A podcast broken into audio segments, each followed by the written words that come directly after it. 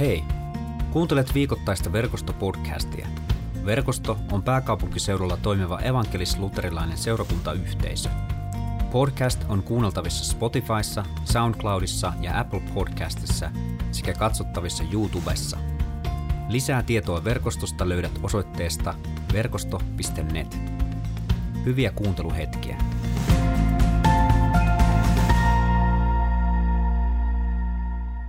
Tänään on Mikkelin päivä. Mikkelin päivä on, on erityisesti e, Inkelien päivä. Enkelit on semmoisena niin kuin kantavana teemana Mikkelin päivässä. Ja myöskin lapset. Tämä on oikeastaan semmoinen yksi niin kuin kirkon, kirkkovuoden lasten juhlapyhä. Ja, ja varmasti monessa paikassa ympäri Suomea on vietetty perhemessuja tänään myös Mikkelin päivän johdosta. Ja evankeliumitekstikin käsittelee lapsia ja mennään siihen seuraavaksi. Se on Matteuksen evankeliumista luvusta 18, jakeet 1-6 ja 10. Juuri silloin oppilaat kääntyivät Jeesuksen puoleen ja kysyivät, kuka on siis suurin taivaiden valtakunnassa? Jeesus pyysi luokseen lapsen, asetti hänet oppilaiden keskelle ja sanoi, minä vakuutan teille, jos ette käänny ja muutu lasten kaltaisiksi, ette taatusti pääse taivaiden valtakuntaan. Se, joka nöyrtyy tämän lapsen tasolle, on taivaiden valtakunnassa suurempi kuin muut.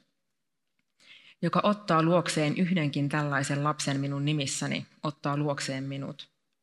Mutta voi sitä, joka houkuttelee vääryyteen yhdenkin näistä pienistä, jotka luottavat minuun. Hänelle olisi parempi painua meren syvyyksiin myllynkivi kaulassaan. Varokaa halveksimasta ketään näistä pienistä. Heidän enkelinsä taivaissa katselevat jatkuvasti taivaallisen isäni kasvoja. Tässä evankeliumitekstissä käy erinomaisen selkeästi esiin Jeesuksen asenne lapsia kohtaan. Ja ehkä vielä niin kuin erityisemmän tai vielä paino, painokkaamman tästä, tästä Jeesuksen niin kuin reaktiosta tai Jeesuksen niin kuin, opetuksesta tai hänen kannanotostaan tässä tekstissä, niin tekee sen, että joskus on ehkä jossain aikaisemmin ollutkin puhetta siitä, että, että Jeesuksen aikana ää, lapset, lapsilla ei ollut mitään erityistä asemaa. Jos me törmätään tilanteisiin, että heille ei välttämättä, välttämättä tänäkään päivänä he välttämättä koe aina sitä arvostusta, jota, jota heille voisi antaa, niin varsinkaan Jeesuksen aikana näin ei ollut. Koska lapset nähtiin oikeastaan aika pitkälle semmoisena keskeneräisenä aikuisena. Vähän niin kuin tämmöisiä niin kuin pieninä ihmisenä, jotka on matkalla aikuisuuteen. Ja, ja, tota, ja tuntuu, että sille niin kuin ikään kuin sille lapseudelle ja lapsen kaltaisuudelle ei ehkä osattu antaa kauhean suurta painoarvoa. Mutta silti Jeesus, joka, kun me mietitään, että Jeesuksen ympärillä kuljeksi valtavat ihmisjoukot, niin kuin suurimman osaksi aikaa. Ja silti Jeesus, kun hän tämän väkijoukon keskellä oli ja hänen luokseen tuotiin ihmisiä, niin Jeesus toteaa, että älkää estäkö heitä.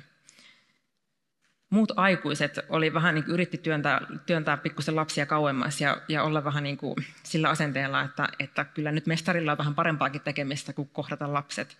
Mutta mut Jeesus nimenomaan tosi vahvasti viesti sitä, että älkää estäkö lapsia tulemasta. Ja itse asiassa tämä halveksia sana, jota Jeesus tässä evankeliumissa käyttää, varokaa halveksimasta ketään näistä pienistä, niin se voisi oikeastaan suomentaa sanomalla, että älkää katsoko tai älkää ajatelko alaspäin näistä lapsista.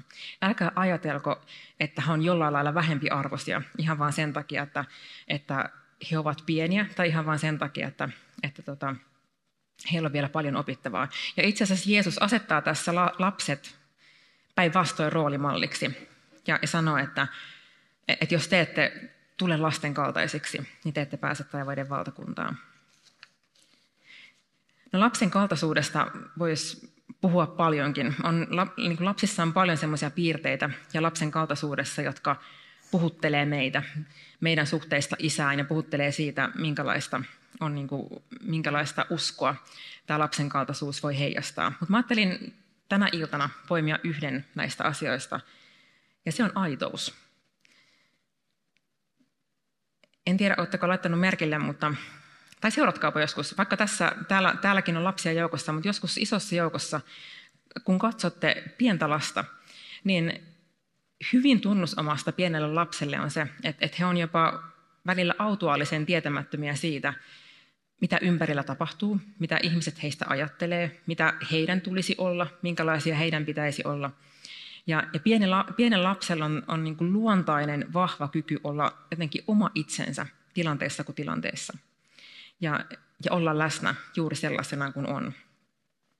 Ja, ja toki meillä ihmisinä on taipumus kasvaa, kun me vanhennutaan, niin kasvaa siitä pois. Mä hiljattain luin yhden artikkelin, jossa puhuttiin siitä, että, että useimmiten viimeistään kouluikään mennessä lapset oppii vertailemaan itseään muihin. Ja, ja toki siinä on paljon hyvääkin, että me löydetään oma roolimme yhteisössä ja, ja niin kuin heijastetaan itseämme suhteessa muihin, mutta, tota, mutta siitä huolimatta sen pienen lapsen siinä aitoudessa on, on jotain tosi puhuttelevaa. Ja, ja siitä ajattelin tänään jotain puhua. Ja tota, kun me ajatellaan, että me ollaan Jumalan lapsia, meitä kutsutaan aitouteen Jumalan edessä ja tulemaan aitoina omana itsen, itsenämme Jumalan eteen, niin tota, mulle palautuu mieleen eräs piiloleikki, tai itse asiassa monetkin piiloleikit mun tyttären kanssa. Mä, mulla oli tarkoitus tuoda tänne kuvakin tyttärestä, mutta se oli niin rakeinen, että mä, mä tota niin,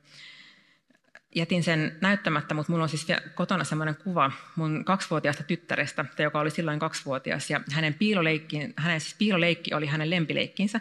Hän halusi leikkiä sitä tosi usein, ja tota, mulla on kuva hänestä verhon takana, nimittäin hänen lempi piilopaikkansa oli olohuoneen verhot.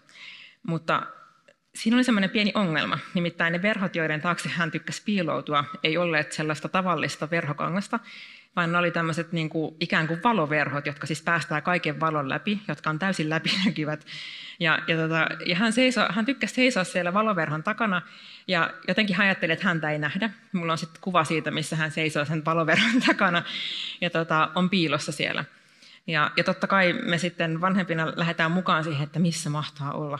Meidän tytär ei löydy mistään. Mutta tota, mä ajattelen, että, että jotenkin tämä kuva, jossa mun tytär seisoo sen valoverhon takana ja ajattelee, että häntä ei nähdä, välillä kuvastaa sitä, mitä me ollaan joskus Jumalan kanssa. Siinä, missä mun tyttären piiloutuminen oli positiivinen leikki, niin me saatetaan tehdä vähän vastaavaa Jumalan kanssa – ja kuitenkin fakta on se, että meillä on kaikkivaltias isä, joka tietää meistä kaiken. Hän tuntee meidät täysin läpikotaisin. Hän tietää, mitä sä ajattelet. Hän tietää, mitä sä olet tehnyt. Hän tietää sun menneisyyden. Hän tietää sun nykyisyyden. Mikään ei ole meidän taivaalliselta isältä salassa – ja itse asiassa Jeesus omassa vertauksessaan sanoikin, että sun jokainen hiuskarva on laskettu. Ja, ja mä uskon, että tällähän just niin viittaa siihen, että ei ole mitään, mikä on salattua meissä, mitä Jumala ei tietäisi. Mutta silti välillä meidän elämässä tulee sellaisia tilanteita, joilla meillä on tarve piiloutua ja piileskellä, jolloin meille tulee inhimillinen tarve ikään kuin ottaa etäisyyttä Jumalasta. Ja, ja jossa me ajatellaan, että mä oon jotenkin piilossa – ja näkymätön. Mutta itse asiassa se, mitä mä haluan tänä iltana jättää meille kaikille ajatuksena on se, että meillä ei ole mitään peiteltävää eikä peitettävää. Meillä ei ole mitään syytä lymyillä Jumalalta. Ensinnäkin sen takia, että, että kuten mä sanoin, niin hän näkee jo kaiken. Hän, vaikka me ikään kuin otetaan etäisyyttä ja ajatellaan, että, että että, että jollain lailla mä niin kuin peittelen elämääni, niin todellisuudessa Jumala tuntee meidät paremmin ja tietää kaikki asiat paremmin kuin meidän itse. Ja hän jo tietää kaikin, että meillä ei ole mitään tarvetta piiloutua. Mutta toinen syy, miksi meillä ei ole mitään tarvetta piiloutua, on se, että Jumala on rakkaus ja rakkaudesta ei ole pelkoa. Hän rakkaudessaan kutsuu meitä pois sieltä piilosta, ei siksi, että, että, että hän olisi valmis jotenkin rankaisemaan, vaan siksi, että hän haluaa rakkaudessaan vetää meitä lähelle. Ja mä ajattelen, että kun me mennään, luetaan raamatun alkulehtiä, niin sieltä löytyy loistava kertomus siitä, mikä on meidän ihmisyyden ja ihmiskunnan ongelma tämän, tämän Jumalan rakastavan katseen edessä, jossa me halutaan siitä huolimatta piiloutua. Ja se löytyy syntilankemuskertomuksesta, joka tosi vahvasti kuvaa sitä, sitä syyllisyyttä, joka ajaa meidät piileskelemään. Ja syntilankemuskertomuksessa on tilanne, jossa, jossa siis syntilankemus on tapahtunut ja Jumala etsii ihmistä ja, ja kysyy, että missä sinä olet. Ja, ja tästä yhdessä jakeesta sitten tota niin, Aaron vastaa Jumalalle, että minä kuulin sinun askeleesi puutarhassa. Minua pelotti, koska olen alasti ja siksi piilouduin. Niin minua pelotti. Hänellä on syyllisyys, joka häntä painaa. Koska olen alasti.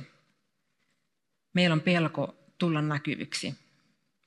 Me ei uskalleta, meillä ei ole rohkeutta tulla näkyväksi, koska me, me koetaan syyllisyyttä. Ja sen jälkeen hän vielä sanoo, että siksi piilouduin. Eli meidän syyllisyys, joka saa aikaa sen, että me ei uskalleta tulla näkyviksi, saa aikaa sen, että me paetaan ja piiloudutaan. Mutta Jumala on selkeästi osoittanut sen, mitä hän ajattelee meidän syyllisyydestä ja tästä meidän ongelmasta, joka myös tässä syntilankemuksessa tulee esiin. Jumalalle nimittäin meidän syyllisyys ei tule millään lailla yllätyksenä. Hän on aktiivisesti valinnut lähettää oman poikansa kuromaan umpeen sen etäisyyden, joka meidän ja Jumalan välillä on. Ei vain niin, että, että hän tekee sen meidän syyllisyydestä huolimatta, että hän ikään kuin sietää meitä, vaan hän tulee meidän syntisyytemme keskelle. Jumala niin haluaa rakentaa sen etäisyyden umpeen, että hän ottaa ensimmäisen askeleen. Hän on se, joka ikään kuin nousee paikaltaan ja lähtee tavoittelemaan ihmiskuntaa, heidän syntisyyttä, meidän kaikkien syntisyyden keskellä. Ja, ja roomalaiskirjeessä tämä asia ilmaistaan tosi selkeästi ja hienosti. Luvussa 5 roomalaiskirjassa sanotaan, että Jumala osoittaa rakkautensa meitä kohtaan siinä, että Kristus kuoli meidän puolestamme, kun vielä olimme syntisiä. Ja toinen, mikä, mikä ähm, mun mielestä hienolla tavalla kuvastaa tätä, on tuhlajapoika-kertomus. Siinä me luetaan tuhlajapojasta, äh, joka kantaa syyllisyyttä. Hän kantaa omia taakkojaan ja hän päättää lähteä takaisin isän luo peläten, että, että, että miten isä mahtaa suhtautua. Ja tuhlaajapoika-kertomuksessa me, me luetaan kuvaus siitä, miten isä, ensinnäkin hän jo kaukaa näkee poikansa, joka on tulossa, ja hän juoksee poikaa vastaan.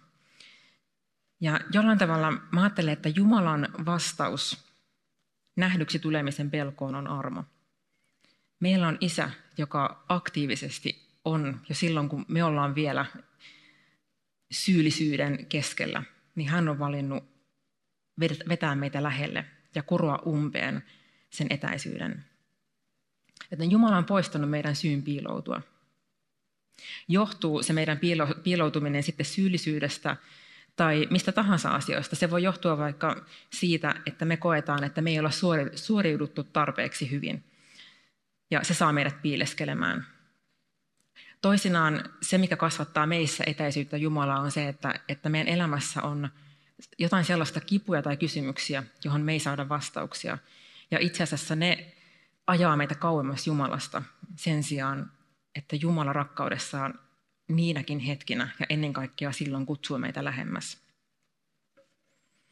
Joten silloin kun meillä on kaikkein suurin tarve ottaa välimatkaa ja juosta poispäin, niin itse asiassa juuri silloin meidän meitä kutsutaan muistamaan se, että meillä ei ole tarvetta piileskelyä, vaan Jumala päinvastoin haluaa vetää meitä vielä lähemmäs ja kutsuu meitä ää, tulemaan hänen luoksensa.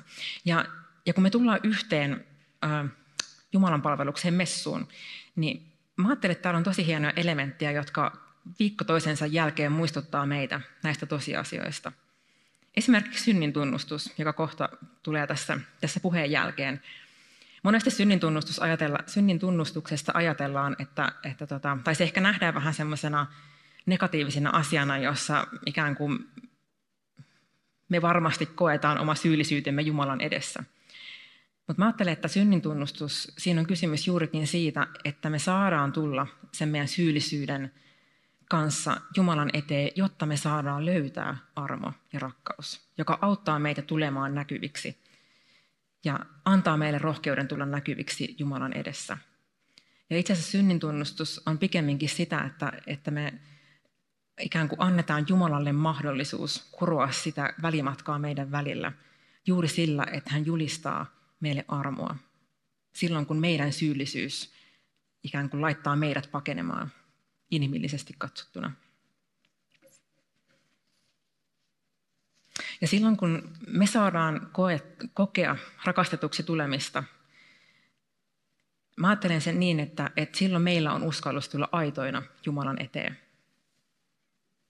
Ja tähän aitouteen, ähm, se, että me saadaan olla isän edessä aitona, niin siihen liittyy myös se, että me saadaan tulla Jumalan eteen silloinkin, kun meidän elämässä on kipeitä kysymyksiä ja on, on kärsimystä, johon me ei kyetä löytämään vastausta. Mä oon monesti siteerannut kärsimyksen kohdalla Jobia, koska se on, se on vaan jotenkin tosi, äm, tosi niin kuin vahvalla tavalla kuvaa sitä, sitä niin kuin ihmiselämän ja taivaan tällä puolella ää, olevia haasteita, joita, joita meillä on. Mutta Jobin elämässä hän kävi niin, että, että häneltä käytännössä, häneltä käytännössä katsottuna riistettiin melkein oikeastaan kaikki, mitä ihmiseltä voi riistää, paitsi hänen omaa henkeään. Ja, ja hän sai ystäviltään neuvoja, että kiroa Jumala, ja, ja ystävät löysi kyllä hyvin paljon vastauksia miksi-kysymykseen, miksi näitä kärsimyksiä tapahtuu. Ja itse asiassa Jobin kirjassa ei edes anneta niin kuin suoraa vastausta tähän miksi-kysymykseen, miksi on kärsimystä. Ja, ja niin kuin mä olen monesti sanonut, niin mä uskon, että me ei taivaan tällä puolella sitä täysin kyetä löytämään. Mutta huikeeta on se Jobin ihan siinä viimeisessä luvussa oleva toteamus, kun tuntuu, että, että, että jotain on loksahtanut hänen elämässään kohdilleen, vaikka hän ei kaikkia kykene ymmärtämään. Hän toteaa, että aikaisemmin mä olen ainoastaan korvakuulolta – Jumala sinusta kuullut. Ja nyt minä olen sinut silmilläni nähnyt, jotakuinkin näin. Ja mielenkiintoista on se, että kun Job toteaa tämän, niin, niin vaikka siinä Jobin viimeisessä luvussa puhutaan siitä, että miten Jumala ikään kuin palautti Jobille monia niitä siunauksia, joita hän oli menettänyt, niin tämä Jobin äh, tämä oivallus tai tämä käänteen tekevä kohta on ennen kun mainitaan tästä, että Jumala asetti ikään kuin antoi hänelle uusia palvelijoita ja omaisuutta ja näin päin pois, joita hän oli siis menettänyt.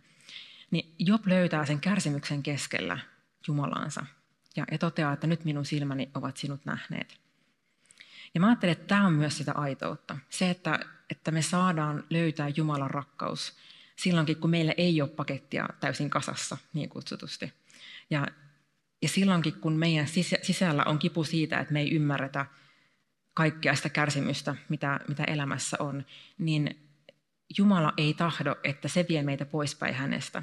Ja että se, se johtaa meidät niin vetäytymään hänestä, vaikka se on inhimillistä, vaan hän kutsuu meitä siinäkin tilanteessa lähemmäs, pois sieltä ikään kuin sieltä verhojen takaa lymyilemästä. Ja Jumalan edessä me saadaan olla samanaikaisesti sekä nähtyjä että rakastettuja. Nimittäin meillä monesti on se pelko, että jos mä tulen nähdyksi, jos oikeasti ihmiset näkee, kuka mä olen, niin mä en samalla tule rakastetuksi. Ja toisaalta, jos mä en ole varma, tulenko mä, olenko mä rakastettu, niin mä en uskalla tulla nähdyksi. Monesti tämä nähdyksi tuleminen ja rakastettuna oleminen kulkee käsi kädessä. Ja Jumala julistaa meille sitä, että me, hän näkee meidät, hän tietää meistä kaiken, vaikka me ollaan siellä valoverhon takana piilossa – mutta samalla hän julistaa meille, että sä olet rakastettu. Sä voit tulla sieltä perhon takaa pois ja sä saat tulla nähdyksi, koska sä olet rakastettu.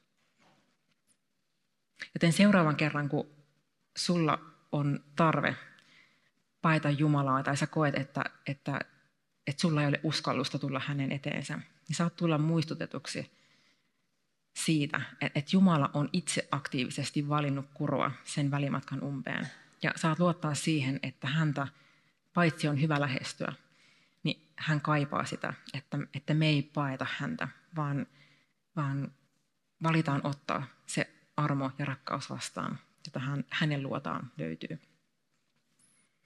Rukoillaan yhdessä.